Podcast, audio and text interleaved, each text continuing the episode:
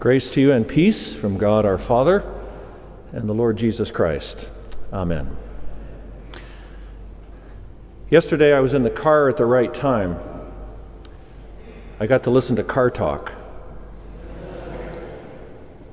Most of you know about this call in talk show. It's a couple of guys, brothers, with outrageous Boston accents and people call in with their car problems and their life problems and their marriage problems and all kinds of problems. And uh, click and clack, as they call themselves, give advice. And uh, it's a lot of fun. It's really funny.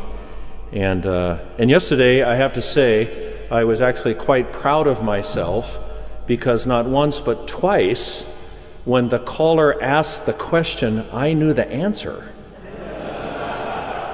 See, now this is, this is remarkable. The first time, it was a woman who was writing a novel, and she needed in the plot to have the heroine uh, be able to disable her older model car in such a way that a bad guy couldn't take it, but when she got back, she could, she could fix the car and have it work again. And I thought to myself, I know how to do that with an older model car. The answer is you disconnect the coil wire. And Click and Clack said, Oh, yeah, that's easy. You just disconnect the coil wire. Score. now, the second one to which I knew the answer was this a woman called in and she had a noise in her car, and the noise was getting louder.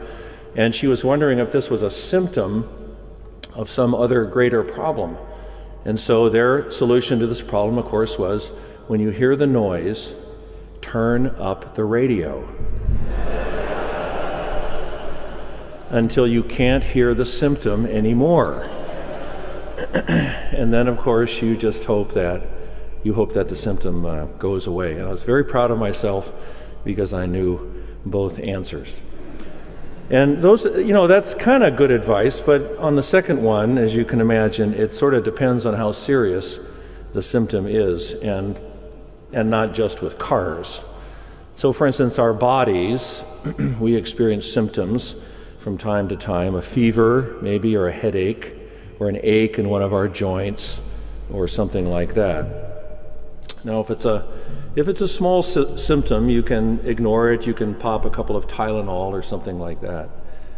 But uh, some symptoms, of course, you sort of need to not just cover over, but you need to figure out what's going on and address the deeper underlying problem. now, in the reading for St. Matthew Day from Matthew 9, the call of Matthew and the subsequent banquet in the house, there's a symptom that shows up. And I'd like to bring it out into the open, and I'd like to try to expose the deeper underlying problem that's causing the symptom. But before I do that, I really need to say something very clearly about Pharisees. You see, we've been conditioned by history and tradition and our own popular usage of the word Pharisee to hear the term and to think bad guy, hypocrite, low life. And the fact of the matter is, at best, at least in all normal human ways of thinking, at best, this reaction on our part is only partly true at best. You see, to us, to call somebody a Pharisee, you know, if you're walking along this campus and you say, You Pharisee, that's, see, that's an insult. But, but in Jesus' day, it was much more likely to be a compliment and a genuine one. You see, if we can trust Josephus, for many of the people in Israel, probably not all, but for many of the people in Israel, the Pharisees are the good guys. They're the role models.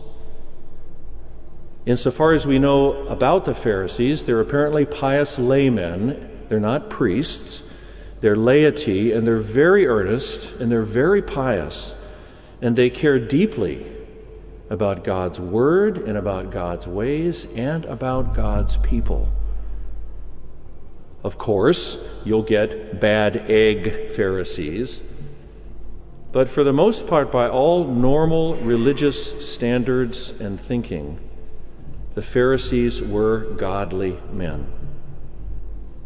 In fact, if you had a number of Pharisees on your church council or in your board of elders, then you would probably see a lot of energy and a lot of commitment and a lot of devotion, an uptick in Bible class attendance and in worship. And I really mean this, and if you don't believe me, then read the literature of the Second Temple period yourself, and even read carefully the Gospel of Matthew. You see, Jesus' words don't make any sense, they don't have any sting unless the Pharisees are the good guys. When he says, unless your righteousness exceeds that of the scribes and the Pharisees, you will certainly not enter into the reign of heaven. So the good guys are there in our text, and a symptom, you know, pops up to the surface. And it's one that we shouldn't just cover over. The Pharisees ask a question. They say, Why does your teacher eat with tax gatherers and sinners? And of course, they're not just asking for information. What they're really saying is, Your teacher, if he was a good teacher, would not be doing what he's doing he would not be eating with tax gatherers and sinners. Now, the symptom is this with the Pharisees and with other groups in Judaism, there's a probation period before you are admitted into the community. And after you are admitted, then there's greater and lesser. There's more prominence and less. There's higher status and low. There's greater importance and less. At meals, like the meal at which Jesus is eating with those people, at meals there are more important seats and there are less important seats. Everybody's there, but you have to prove yourself. And to be perfectly honest, some people are simply more important than others. This is a symptom. It's a symptom of something that cannot be ignored, and Jesus does not ignore it. His answer is this there are people who don't need a doctor, and there are people who do. That's it. That's it with Jesus. There aren't degrees of illness, there aren't gradations of health. It's just sick and well. And He's the doctor. With Jesus, it's just sick and well, and He's the doctor. Now, if Jesus is right, and there's a good chance that He is, then this actually undercuts a lot of what human beings spend their time doing. And just to shift away now from the Pharisees and to talk about Jesus' disciples, Jesus' disciples have real problems with this, both during his earthly ministry and afterwards. From the gospel lesson from Mark 9 from yesterday, Jesus said to the disciples, What were you talking about on the way? And Mark writes, and they were silent because they were discussing who was the greatest. From the last several weeks of readings from the letter of James, if you show favoritism, James says, you sin and are convicted by the law as lawbreakers. And in Galatia and in Corinth and in Rome, this same symptom keeps popping up. It's not an outright denial of Jesus in the case of these Christian communities, not at all, but it's a symptom. It's a symptom that an attitude is creeping in that somehow I'm getting into the equation and that somehow we are better than they. Or to put it in modern American terms that you and I can all understand. Somehow, someway, it's about me. And although I might be twice as humble about it as you are, I am better than you. No. I'm sorry. With Jesus, no. And he actually gets to decide because he is the one who has the authority to decide. In Matthew chapter 8, this is the Jesus who is in the middle of a storm and he rebukes it and it works. now that's authority. This is the Jesus who casts a thousand demons into a herd of pigs and they go rushing down the hill. This is the Jesus who, after he forgives the sin of a paralytic and then his opponents call his bluff, he calls theirs and he says to the man, Get up and walk. And at the word of the Son of Man, he gets up and walks. Jesus is the one who gets to decide. And with the doctor, the physician, there is just sick and there is just well. Well, actually, with Jesus, there's just sick. All sick, all the same, all need to be made well. And there's no probation period with Jesus. There's no probation, there's no waiting period. What Jesus did he did for all the same, and he did the work that the Father sent him to do. He completed it. This man, who was the only person who ever actually deserved a place at the table with God, he was the only one who deserved a place. And yet he was willing to be rejected. And he was, and he was cast out, and he was condemned and he was crucified and he was cursed. And it was all to make a place for the sick,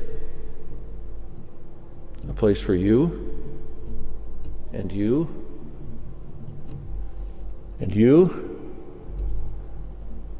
and you and you and you and you and me. There's no probation with Jesus, there's simply an invitation. Come and be healed. Come and dine. Come and be forgiven. There is room for you and welcome. And with this Jesus, there is no comparing. There are no levels. There's only sick and well. There's only sick people who have been made well. See, this symptom will come back in your heart and it will try to force its way back into my mind and into our life together. And you'll find yourself, on the one hand, wanting to make distinctions so that you can come out on top. Or you'll find yourself fearing that there are distinctions and you will come out the loser. When that happens, there's a simple answer, there's a simple solution. Stop looking at yourself. Stop looking at your brother or your sister and look instead at the physician. By his stripes, we are healed. You know, we're going to sing a Christmas hymn now, just because it's so beautiful and because it fits. Would you open your hymnals to 369? I invite you to sing this hymn and also to believe it.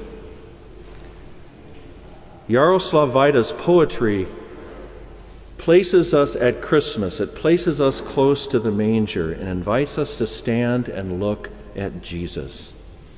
Not at yourself, not at me, not at anybody but Jesus. And I can't tell you how happy I am to say that the great good news of God is not about you. And it's not about me at all. We're just sick people, and there's just a doctor. There's a physician, and with him, we're all the same. And he came for you and you and you and you and me. He came for us all. And with Jesus now and with Jesus at the last day, there is room and welcome for you.